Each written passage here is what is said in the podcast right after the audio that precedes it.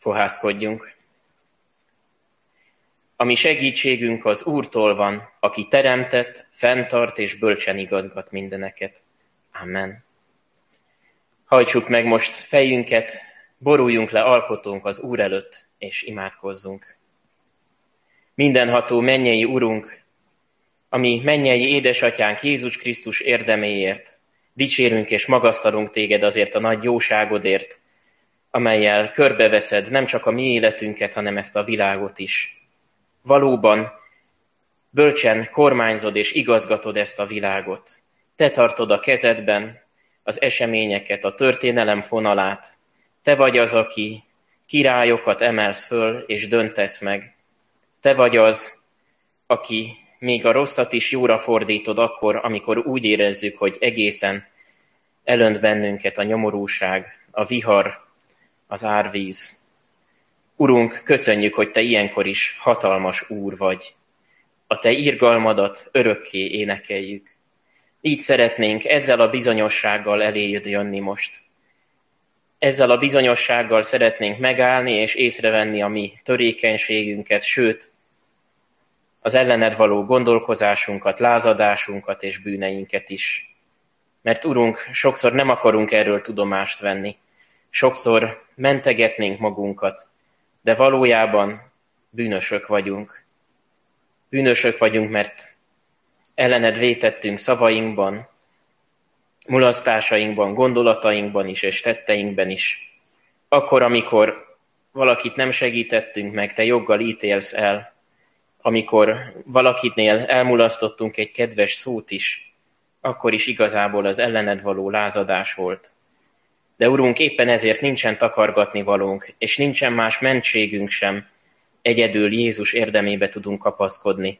De köszönjük, Urunk, hogyha Te rád nézünk, Úr Jézus, akkor nem örökös önvád, nem az örökös vádaskodás, nem az örökös bűntudat vezeti az életünket, hanem a felszabadult öröm, a boldog közösség, a gyermeki imádság, hogy bármikor megszólíthatunk, és bármikor várhatjuk, hogy a te szereteted kiárad a mi életünkben.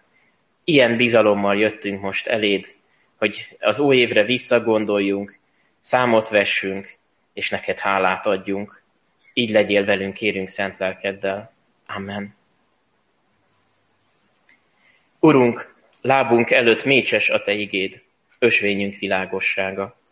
Amen.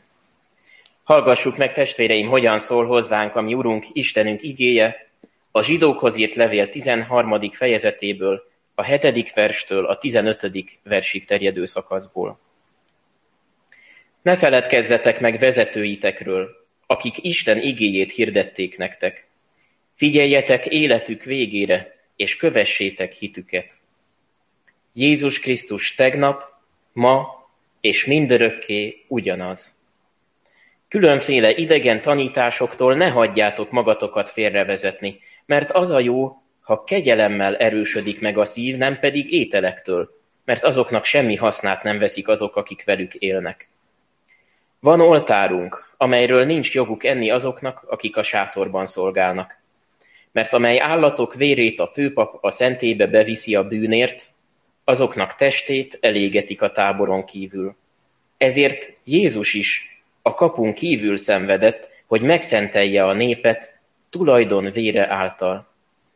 Menjünk ki tehát ő hozzá a táboron kívülre, az ő gyalázatát hordozva, mert nincsen itt maradandó városunk, hanem az eljövendőt keressük. Általa vigyük Isten elé a hálaadás áldozatát mindenkor, azaz nevéről vallást tevő ajkaink gyümölcsét. Egyetlen verset emelek ki ebből a hosszabb szakaszból, a nyolcadikat, ez lesz az igehirdetés alapigéje is. Jézus Krisztus tegnap, ma és mindörökké ugyanaz. Kedves testvéreim, mindig olyan különös számomra az év vége, mert mi, emberek, olyan nagy változásként éljük meg az év végét, a szilvesztert. Megállunk és számot vetünk az elmúlt időszakkal, de sokszor ez egész életünkkel is. Egészen érzelmes, sőt, drámai megfogalmazásokat is megengedünk magunknak ilyenkor, például, hogy hát igen, amikor lezárjuk az évet, egy kicsit magunkból is valamit hátrahagyunk, egy vissza nem térő időszaktól búcsúzunk el, és igen, a visszatekintés, a szám, számadás, számvetés tényleg egy fontos és bölcs dolog is. Viszont ha úgy nézzük, nem történik ilyenkor más, mint hogy egy számot átírunk a naptárban. A mi élethelyzetünk, a mi személyünk, a mi történetünk lehet, hogy változik, de Isten és az ő terve nem változik. Ő ugyanaz marad, mint aki mindig is volt. Az ő szemében ez talán nem is olyan nagy változás.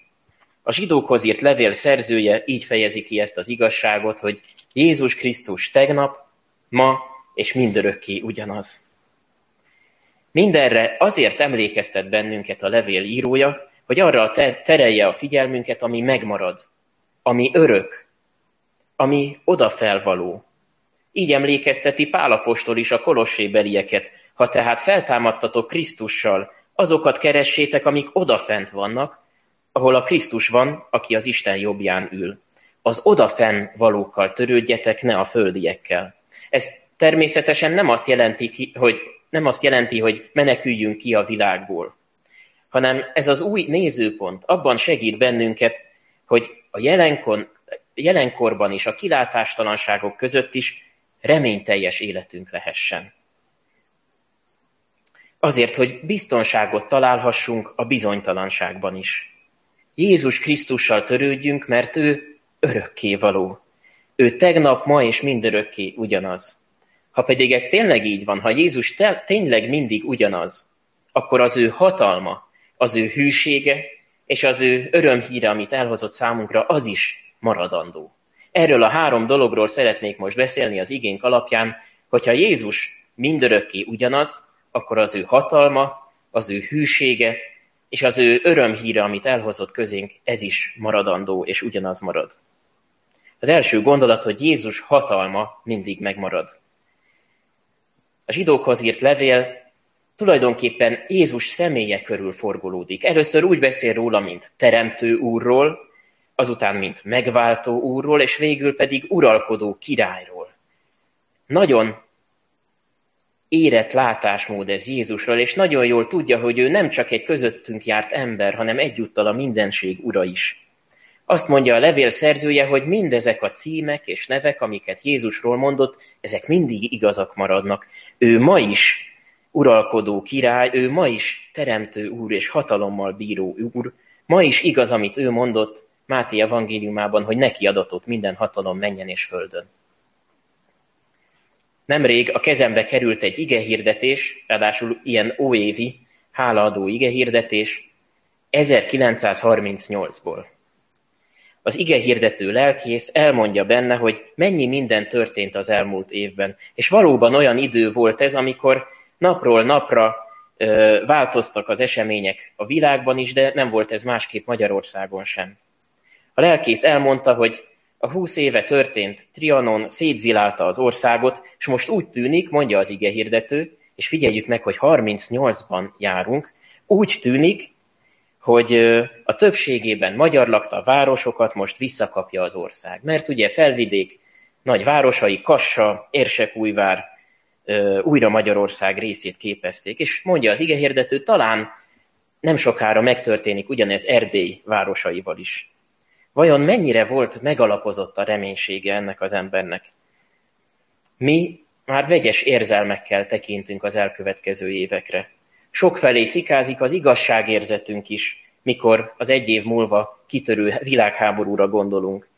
Mert ugye a bécsi döntések folytatódtak, az első ez volt, mikor 38 novemberében a felvidéki részeket tart, kapcsolták vissza az anyaországhoz, de később tényleg megtörténtek a, a többi visszacsatolások, több erdélyi város is visszakerült Magyarországhoz. Természetesen nagyon ö, örvendetes is volt ez annyiban, hogy, hogy, hogy sokkal jobban alkalmazkodtak ezek az új határok az etnikai ö, ö, megoszláshoz, mint a trianoni határok. De ettől még ez az eredmény sem volt ö, maradandó, és nem is lehetett ezt kedvezőnek mondani, még Magyarország számára sem. Nem szeretném elvenni természetesen a történészek kenyerét, ők, ők hivatottak arra, hogy ezt az időszakot értékeljék, de az biztos, hogy a hívő ember a jelenkorban is mindig szeretné Isten munkáját meglátni, és ez nagyon jó törekvés, hogy szeretnénk Isten munkáját meglátni az események mögött. Ez nagyon fontos. Csak vigyázzunk, nehogy elhamarkodottan lássuk meg Isten ígéreteit mindazok mögött, ami, ami történik. És az is biztos, hogy az ember utólag mindig okosabb. Én ilyen távlatból milyen ö, bátran mondom azt, hogy igen, hát ez az ige hirdető előre ivott a medve bőrére, és természetesen ezek a határok nem maradtak meg. A lényeg az, hogy nincs ígéretünk arra, hogy földi szempontból mindig kedvező lesz a széljárás. Nincs ígéretünk arra nézve, hogy mindig virágozni fog a gazdaság, vagy Magyarország nemzetközi sikereket ér el, vagy akár, hogy nem sújt bennünket többé ilyen vírus, mint amelyben most is vagyunk. Az viszont igaz, és ezt észre kell vennünk, hogyha Isten munkájára és hatalmára tekintünk, hogyha ezt az elmúlt időszakot nézzük, megállapíthatjuk, Isten hatalma továbbra is megmaradt. Megingathatatlan maradt, és bárhogy is alakultak a történelem eseményei, akár a 20. században, akár az elmúlt évben, akár a személyes életünkben, az biztos, hogy Isten terve jó és biztos maradt. Isten hatalmas úr maradt. Mindig az ő kezében maradt az irányítás. Tehát akik azt mondjátok, írja Jakab a levelében, ma vagy holnap elmegyünk abba a városba, és ott töltünk egy esztendőt, kereskedünk és nyereséget szerzünk, azt sem tudjátok, hogy mit hoz a holnap. Mert a ti életetek olyan, mint a lehelet, amely egy kis ideig látszik, de aztán eltűnik. Inkább ezt kellene mondanotok. Ha az Úr akarja és élünk, ezt vagy azt fogjuk cselekedni. Sokáig úgy tekintettünk erre a vírusra is, mint egy ideiglenes rosszra. Csak múlna már el ez az időszak, legyünk túl rajta, és élhessünk úgy tovább, ahogyan előtte éltük az életünket, normális kerékvágásban. Aztán kiderült, hogy annyira nem is ideiglenes ez a vírus. Meg kell tanulnunk együtt élni vele. Vajon gondoltuk volna márciusban, ebben az évben, hogy nem csak néhány hétre, hanem huzamosabb ideig kell gyökeresen átalakítani az életünket? Úgy gondolom, hogy ezzel az új élethelyzettel, amiben vagyunk, igenis számolnunk kell, és nem azt kell várni, hogy jaj, csak legyen már vége, hanem a jelenben is választ kell találnunk arra a kérdésre, hogy hogyan tudok Istennel járni most, ebben az időben. Hogyan tudom Isten hatalmát csodálni most, ezek között a korlátok és a lehetőségektől, a korlátok között és a lehetőségektől megfosztott helyzetben. Hogyan tudom megmutatni Isten szeretetét most, amikor mégis csak ad Isten alkalmat arra, hogy, hogy az öröm hírét megmutassam másoknak. Lehet, hogy nem olyan szokványosak ezek az alkalmak, mint, mint amit azt szeretnénk.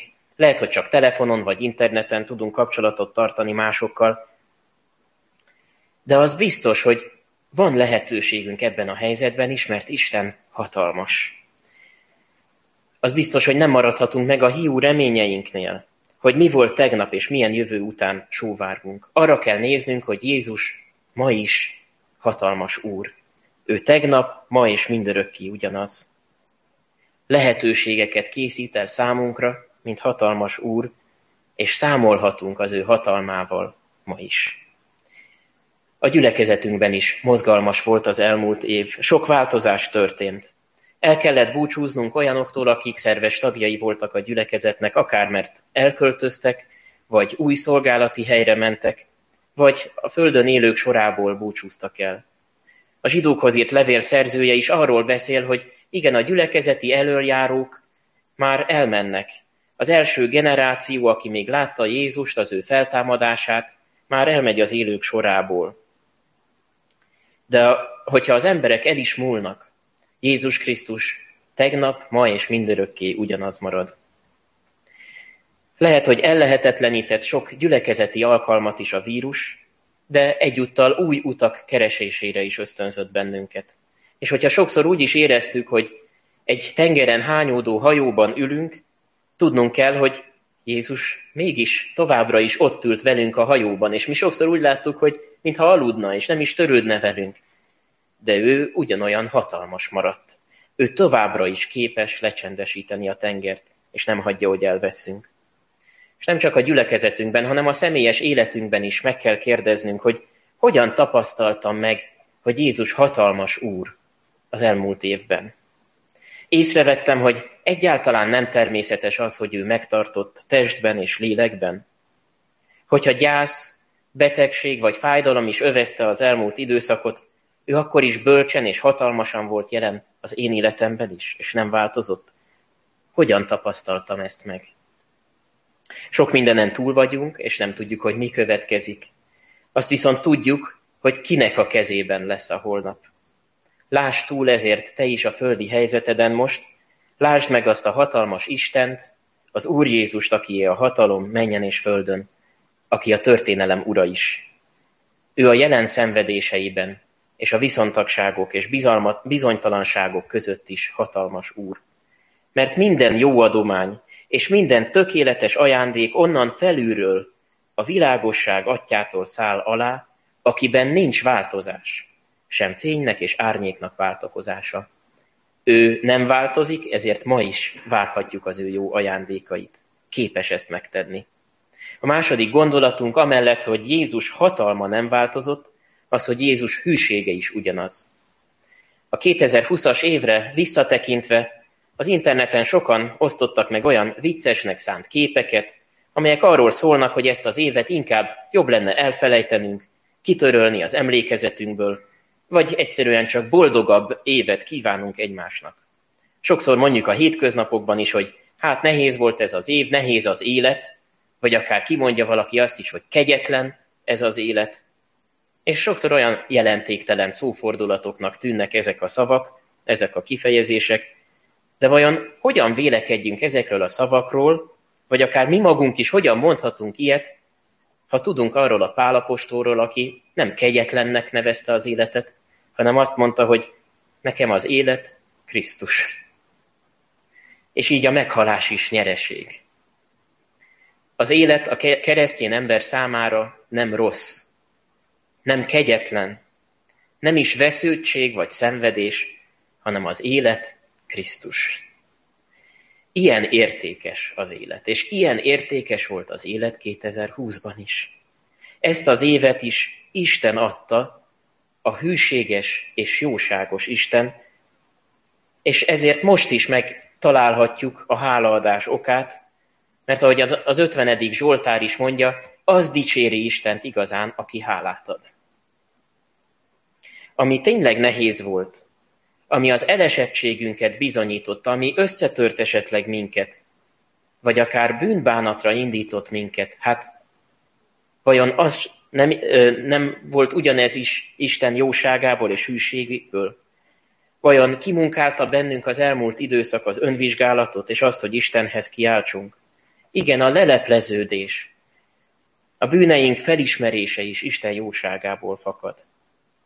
Még ha nehézségekkel is volt tele ez az év, akkor sem kívánhatjuk, hogy töröljük ki az emlékezetünkből, hiszen Isten dicsőségét és hűségét csodálhatjuk még ebben is. Még egy ateista tudós tollából is azt olvastam, hogy nézzük meg, mennyit fejlődött a világ ebben az időszakban, és milyen sokat tanult a technológia is, és az orvostudomány is ebben az elmúlt évben. Milyen sokat fejlődött a tudásunk az oktatás, a technika, a kommunikáció terén is. Mennyire felértékelődtek a személyes kapcsolataink ebben az elmúlt évben. Sokan azt mondják, hogy hát igen, persze csak a háborúban fejlődik igazán a technika, és most megtapasztalhattuk, hogy háború nélkül is, bár nem mondanám, hogy sokkal virágzóbb az emberiség helyzete, de még háború nélkül is tanulhattunk és fejlődhettünk, vagy többet megtudhattunk a világról. Ha egy ateista tudós ezt ki tudta mondani, akkor vajon keresztjénként ne tudnánk és ne vehetnénk észre Isten hűségét? Igen, még a tragédiák között is. Nem akarom azt mondani, hogy nem volt könnyű ez az év. Tényleg nehéz volt. De Istentől lehet elfogadni ezt is. Vajon hogyan akarta Isten munkálni az én lelkemet, jellememet, türelmemet és szeretetemet az elmúlt évben? Hogyan tapasztaltam meg, hogy Isten hűséges atyai szeretete velem van? Olyan különös, hogy a református bibliaolvasó Kalauz szerint Jobb könyvével zártuk ezt az évet. Hát egy emberrel sem történt annyi tragédia, mint Jobbal. És ő mégis meglátta Isten hűségét minden esemény mögött, és azt tudta mondani végül, hogy övé legyen a dicsőség. Mert Jézus Krisztus akkor is, és minden időben hűséges maradt. Már említettem, hogy a zsidókhoz írt levelet egy olyan ö, ügy, vagyis az zsidókhoz írt levélnek ezt a kijelentését, hogy Jézus mindörökre ugyanaz, egy olyan helyzetben írja le a szerző, amikor a vezetők életéről beszél, az ő követésükről és az életük végéről. Ne feledkezzetek meg vezetőitekről, akik az Isten igéjét hirdették nektek, figyeljetek életük végére és kövessétek a hitüket. Azért írja ezt a levél szerzője, mert a vezetők hitére igen sokan figyelnek, és ez nincs máshogy egy, a mi gyülekezetünkben sem, így működik egy közösség hogy akik kiállnak középre, azok jobban a figyelem középpontjába kerülnek. De érdemes végignézni azt az egész utat, amit ők végigjártak. Érdemes tanulni belőle, akár a negatív példákon keresztül is. Érdemes megnézni, hogy hova jutnak el életük végére. Vajon megőrizték a hitüket? Változtattak valamit a tanításukon, a hozzáállásukon? Formálódott a lelkületük? Mi az, amit megbántak abból, amit korábban mondtak? Mi az, amit helyesbítettek? Mi az, amin finomítottak? Mi az, amin szigorítottak? Ez az ige arra tanít minket, hogy a gyülekezetbe járók emlékezzenek a vezetőikre, tanuljanak a példájukból, de ne bálványozzák őket. Ne függjenek annyira tőlük, hogyha esetleg más vezetője lesz annak a gyülekezetnek, akkor hirtelen úgy érezzék, hogy szétesett a gyülekezet. Sajnos sokszor megtörténik ez. Ha eljön a lelkész egy gyülekezetből, akkor hirtelen úgy érzik az emberek, hogy nincs is tovább. Pedig addig sem ennek az embernek a hűsége tartotta meg a közösséget, hanem Isten hűsége, Jézus Krisztus hűsége, aki tegnap, ma és mindörökké ugyanaz. Hogyha jó vezetők voltak ezek, a lelkészek, vagy presbiterek, akkor ők is teljes szívvel elismerték, hogy ami jó történt velünk, az Jézus hűségéből fakadt. Lehet, hogy a régiek elmennek, de ő mindig megmarad. Az Úr tegnap, ma és mindörökké ugyanaz. Változhatnak az emberek, és sokan tényleg el is fáradnak, meggyengülnek, elerőtlenednek, sőt, sokakban akár csalódni is kell. Nem egy lelkészről hallottam az elmúlt évben is, hogy megváltoztatták a véleményüket. Kiléptek akár az egyházukból is, megtagadták Istent is. Ateistának kezdték vallani magukat. Hát, és hányan voltak még olyanok, akik egészen megtagadták azt, amit addig tanítottak, és életük végén a Bibliának ellentmondó tanításokat kezdtek mondani, csak azért, mert lágyítani akartak az üzenetén, vagy meg akartak felelni a világnak inkább. Nagyon nagy bizonytalansággal töltheti ez el az embert. És úgy tűnik, hogy bizonytalanság van mindenütt, mert hogyha ha az ilyen lelki vezetőkben nem bízhatunk, akkor, akkor kibekapaszkodhatunk egyáltalán. Ha az emberre nézünk, akkor valóban kétségbe eshetünk. Ha azonban Jézus hűségére nézünk, akkor nincs okunk a félelemre. Ez a kulcsa a mi biztonságunknak. Nehéz ebbe ezt elismerni, beismerni, de Igazából akkor vagyunk biztonságban, ha Jézus hűségére nézünk. Ne feledkezzetek meg vezetőitekről, akik az Isten igéjét hirdették nektek, figyeljetek életük végére, és kövessétek hitüket, mondja a szerző, és természetesen olyan vezetőkre gondol itt, akiknek érdemes a hitük arra, hogy kövessék. És láthatjuk, hogy tényleg, ha valaki hűséges maradt, az azért volt lehetséges, mert Isten igéje szerint újult meg az élete nap mint nap. Mert Isten volt hűséges hozzá is, mert az ő hűsége tartotta meg őt. És látjuk az elmúlt évszázadok és nemzedékek vezetőit, a reformátorokat, hitvalló őseinket, ahogy szoktuk mondani, ha valaki erős volt közöttük, az is azért volt lehetséges, mert arra a Jézusra néztek, aki tegnap és ma és mindörökké ugyanaz. A 102. Zsoltárban ezt olvassuk. Azok elpusztulnak, de te, és itt az Úrhoz szól a Zsoltáros, megmaradsz. Mind megavulnak, mint a ruha, váltod őket, mint az öltözetet. Ők változnak, de te ugyanaz maradsz. Éveidnek soha sincs vége. Hogyan tapasztaltam meg én is ebben az évben, hogy Jézus Krisztus hűséges volt? Mi az, amiért hálát adhatok, mert fölismerem az ő jóságát benne. Mert amit ő tervez, attól sosem kell félnem. Ne a régi dolgokat emlegessétek, ne a múltakon tűnődjetek, mert én újat cselekszem, most kezd kibontakozni, majd megtudjátok. Már készítem az utat a pusztában, a sivatagban folyókat fakasztok, szól az adventi ige már az Ószövetségben Ézsaiás szájából, vagy Ézsaiás tolmácsolásában, de most is a mi reménységünk lehet, hogy Isten újat hoz, és ő hűséges. Végül a harmadik gondolatunk az, hogy Jézus hűsége, Jézus hatalma és az ő evangéliuma is mindig ugyanaz. Az evangélium ugyanolyan aktuális, és ugyanolyan életbevágóan fontos, mint régen volt. Nemrég olvastam egy írást a Biblia szerinti családról. Természetesen közel volt ennek az írásnak azokhoz a vitákhoz, melyek napjainkban, hogy sokszor a közbeszéd tárgyát is képezik. A lényeg, hogy erre az írásra született egy olyan válasz, amely a sokat hangoztatott ellenérvvel válaszolt. Igen, lehet, hogy Jézus határozott véleményt mondott a házasságról és a családról, de ne felejtsük el, hogy Isten véleménye, melyet a Bibliában olvasunk, több ezer éves, az akkori problémákkal foglalkozik, és egy korabeli ember látásmódját tükrözi. Nem vehetjük egy az egyben Isten véleményének azt, amit a Bibliában találunk. Ez a válasz született erre az írásra. És természetesen találunk a Bibliában olyan részleteket, melyek a korabeli ember látásmódjáról árulkodnak. Úgy gondolom, hogy ezek jól fel is ismerhetők a szövegben. De sokszor maga a Biblia határolódik el ezektől a véleményektől, a farizeusok hagyományától, vagy a babonás meglátásoktól, hogy biztosan védkezett ez az ember, hogy vakon született, vagy ő, vagy a szülei. És Jézus kitisztítja az emberek gondolkodását. Lehet, hogy a ti világképetek ilyen, de Isten igéje, amely mindig örökké megmarad, mást mond. Nem ezektől a korabeli sajátosságoktól függ a Biblia igazsága, és nem lesz homályos, vagy bizonytalan Isten véleménye amiatt, hogy a Bibliát régen írták.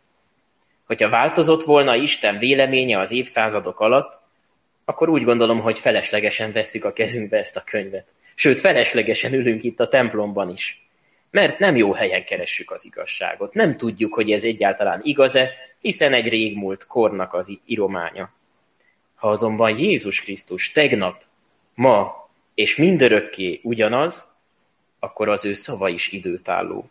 Akkor az ő szava is mindig érvényes marad. Ő maga mondja Máti evangéliumában, hogy az ég és a föld elmúlik, de az én beszédeim nem múlnak el. Ha ez tényleg így van, akkor van fogódzunk az életben, van útmutatásunk a Szentírásban, és van igazság. Így figyelmeztet ez a zsidókhoz írt levél is, amiből most olvastuk az alapigénket. Különféle idegen tanításoktól ne hagyjátok magatokat félrevezettetni, mert az a jó, ha kegyelemmel erősödik meg a szív, nem pedig ételektől, mert azoknak semmi hasznát nem veszik azok, akik velük élnek. Van, amikor, vagy volt, amikor az ételek megevésére, vagy meg nem evésére hivatkoztak az emberek, de van, amikor más szokásokra vagy újabb tanításokra, emberi tekintélyekre hivatkoznak. Mindegyikre igaz, hogy ezek csak emberek által megszabott tanítások. Maga Jézus mondja, hogy találóan profétált Ézsaiás rólatok, ti képmutatók, mondja a farizeusoknak, ez a nép csak ajkával tisztel engem, de szíve távol van tőlem, hiába tisztelnek engem, ha olyan tanításokat tanítanak, amelyek emberek parancsolatai az Isten parancsolatát egy, elhagyva az emberek hagyományához ragaszkodtok. A zsidókhoz írt levél azt mondja, hogy nem ezektől erősödik meg a szív, az emberi tanításoktól, az emberi jó indulattól vagy ötletektől, hanem a kegyelemmel erősödik meg a szív. Szinte úgy mondja, hogy ne ilyen evésekben bízzatok, ne attól erősödjetek meg, hogy ezt vagy azt megeszitek, vagy azt nem eszitek meg, hanem a kegyelemmel táplálkozzatok. Mit jelent ez?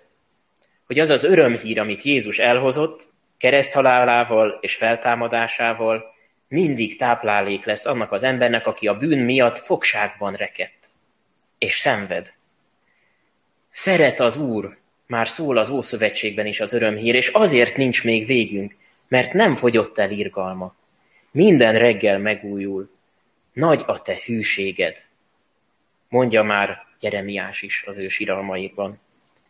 Jézus továbbra is megváltó, továbbra is közben járó marad. Ez az örömhír, hogy az ő megváltása, halála és feltámadása most is érvényes. Ennek a valóságát vagy megéljük minden nap, vagy valami más fogja meghatározni a gondolkodásunkat, a megfelelés kényszer, vagy a saját igazságunkba való kapaszkodás, mentegetőzés. Továbbra is igaz, amit Jézus mond az emberről, hogy megváltásra szorul, és a bűn szégyene miatt nem állhat meg Isten előtt, de továbbra is igaz az is, hogy Jézusban igazi boldogságot és igazi szabadságot kaphatunk. És ez az igazi felszabadító üzenet, nem valami felszíni kezelés vagy válveregetés. Bár a világban sokan a bizalmunkat várják, és sokféle csatornán keresztül érkeznek a hírek, vélemények, ezek mind arra törekednek, hogy formálják a gondolkodásunkat ott a háttérben is, tudat alatt is.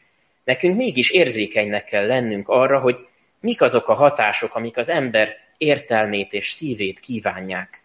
Ne sodródjunk olyan tanítások között, és itt csak a zsidókhoz itt levél útmutatását ismétlem, amelyeket a korszellem határoz meg, amelyek idejét múl, múltá válnak, amik elavulnak. Keressünk olyat, amit örök, ami örök, és Jézus Krisztus olyan, aki örök, tegnap, ma és mindörökké ugyanaz. Hogyha Jézus hatalma és hűsége nem változott, akkor az általa hozott örömhír sem. De itt nem ö, megyünk át valamiféle elméletbe csak, amikor az igéhirdetésünket mondjuk, hogy az örömhír, az evangélium sem változik, hanem ezzel inkább összefoglaljuk mindazt, amit Jézusról tudunk. Ő maga az, aki örök. Ő maga az, aki örökkévaló, és az általa elhozott váltság minden korban az ember szükségére válaszol, és minden korban az ember boldogságára szolgál. A Szentírás útmutatása minden korban fénylő, mécses, sőt fákja lehet számunkra, Sosem avul el, sosem lesz túlhaladott. Ő benne megbízhatunk. Legyen számunkra ezért a Szentírás, az útmutatás és az igazság, legyen ösvényünk világossága. Az igaz, hogy nem mindig tetszetős ez az igazság a világ számára, nem mindig örülnek az emberek, amikor hallják Jézus üzenetét, de hát már karácsony után, amikor az Ag Simeon a kezébe vehette a gyermek Jézust, és megvallotta, hogy az én az, az ígéret teljesedett be, amit Isten nekem megígért, akkor is ezt mondta, íme ő ez a kisgyermek, sokak elesésére és felemelésére rendeltetett Izraelben, és jelül, amelynek ellene mondanak. Egy karácsonyi történetben olvastam, hogy, a nehéz, hogy egy nehéz helyzetben levő, várandós anyuka éppen az út szélén állt, stoppolini szeretett volna, várta, hogy valaki felvegye az autójával, amikor egy arra járó vándorral találkozott, aki történetesen Jézus követője volt. Beszélgetésbe elegyedtek. Az anyuka reménytelennek és sötétnek látta ezt az életet, és a karácsonyt is felesleges mesének tartotta. Ez a keresztény ember azonban felnyitotta a szemét arra, hogy mi is az ünnep lényege. Ezt mondta, nézze, sötétség, félelem, keserűség mindig lesz a földön. Az evangélium nem azt akarja, hogy becsukjuk előtte a szemünket, hanem kiprovokálja vele a reménységünket.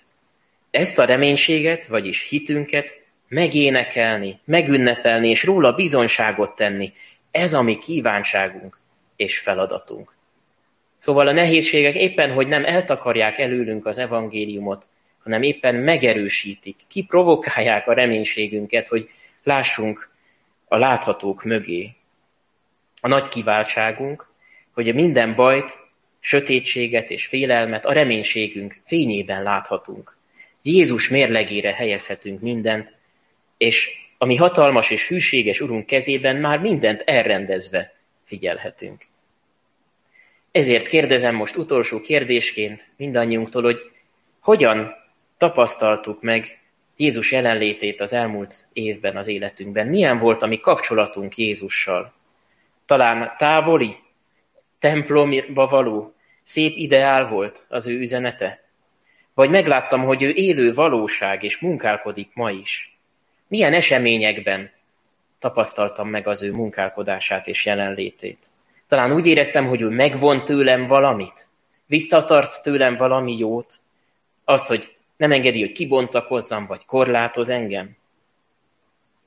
Hagyjuk inkább, hogy ő maga formálja a mi gondolatainkat, hitünket, szívünket és értelmünket, és akkor meglátjuk, hogy ő hűséges, éppen, hogy nem korlátoz, hanem a legjobb helyre teszi az életünket.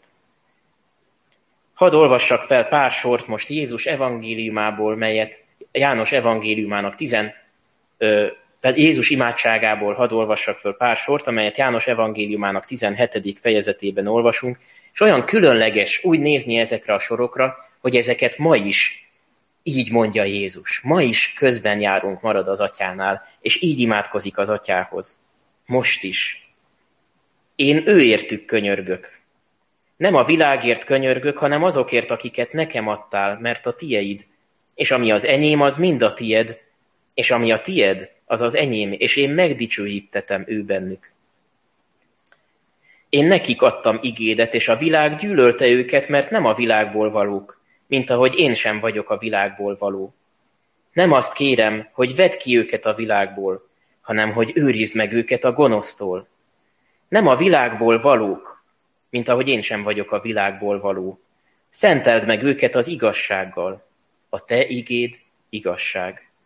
Ahogyan engem elküldtél a világba, én is elküldtem őket a világba. Én őértük oda szentelem magamat, hogy ők is megszentelődjenek az igazsággal. De nem értük könyörgök csupán, hanem azokért is, akik az ő szavukra hisznek én bennem, hogy minnyájan egyek legyenek úgy, ahogyan te, atyám, én bennem, és én te benned. Hogy ők is bennünk legyenek, hogy elhiggye a világ, hogy te küldtél el engem. Jézus ma is így imádkozik, így kéri az atyát, hogy nézzen ránk. Így jár közben értünk. Dicsőség legyen neki azért, hogy ő tegnap, ma és mindörökké ugyanaz. Amen.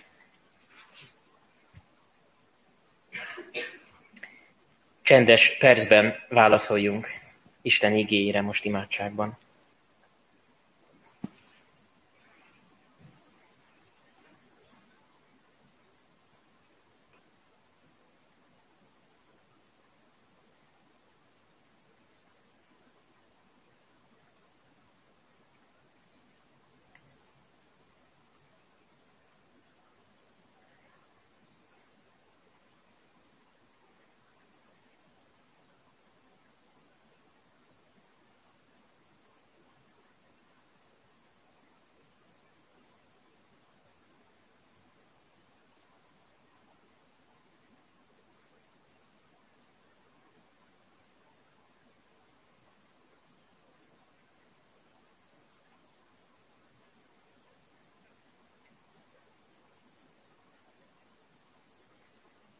Mindenható Urunk, köszönjük, hogy Te biztonságot mutatsz nekünk a bizonytalanban.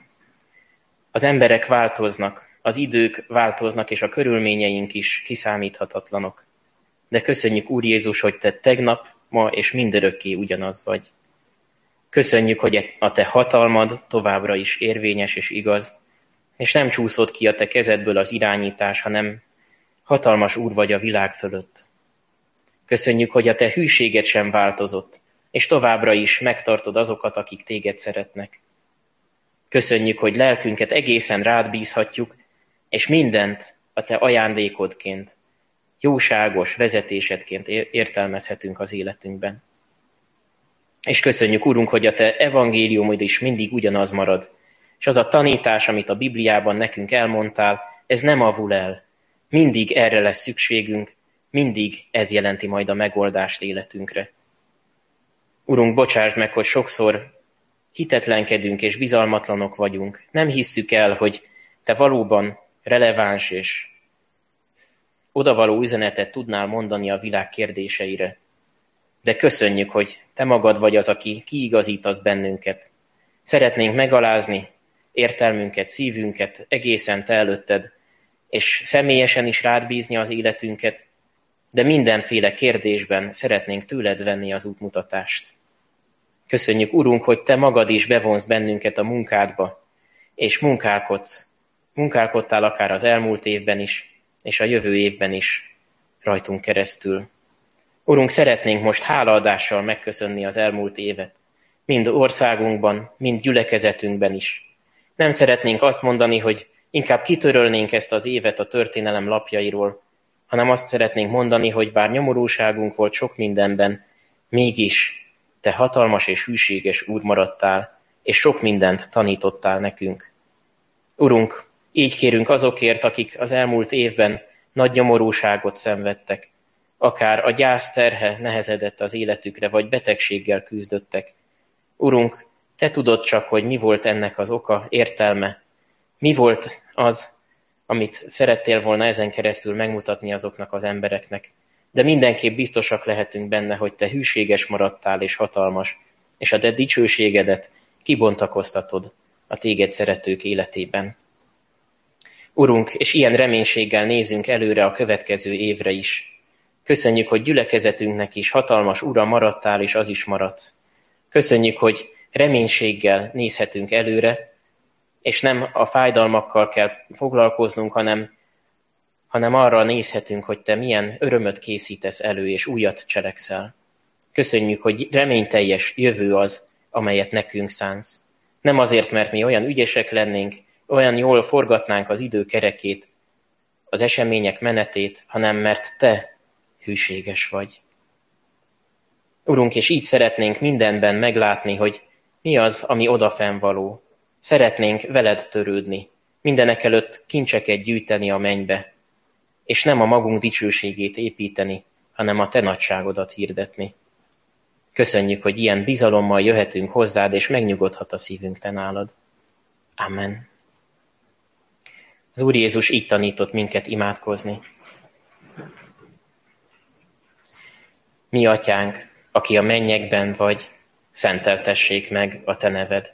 Jöjjön el a te országod, legyen meg a te akaratod, amint a mennyben, úgy a földön is. Mindennapi kenyerünket add meg nekünk ma, és bocsásd meg védkeinket, miképpen mi is megbocsátunk az ellenünk védkezőknek.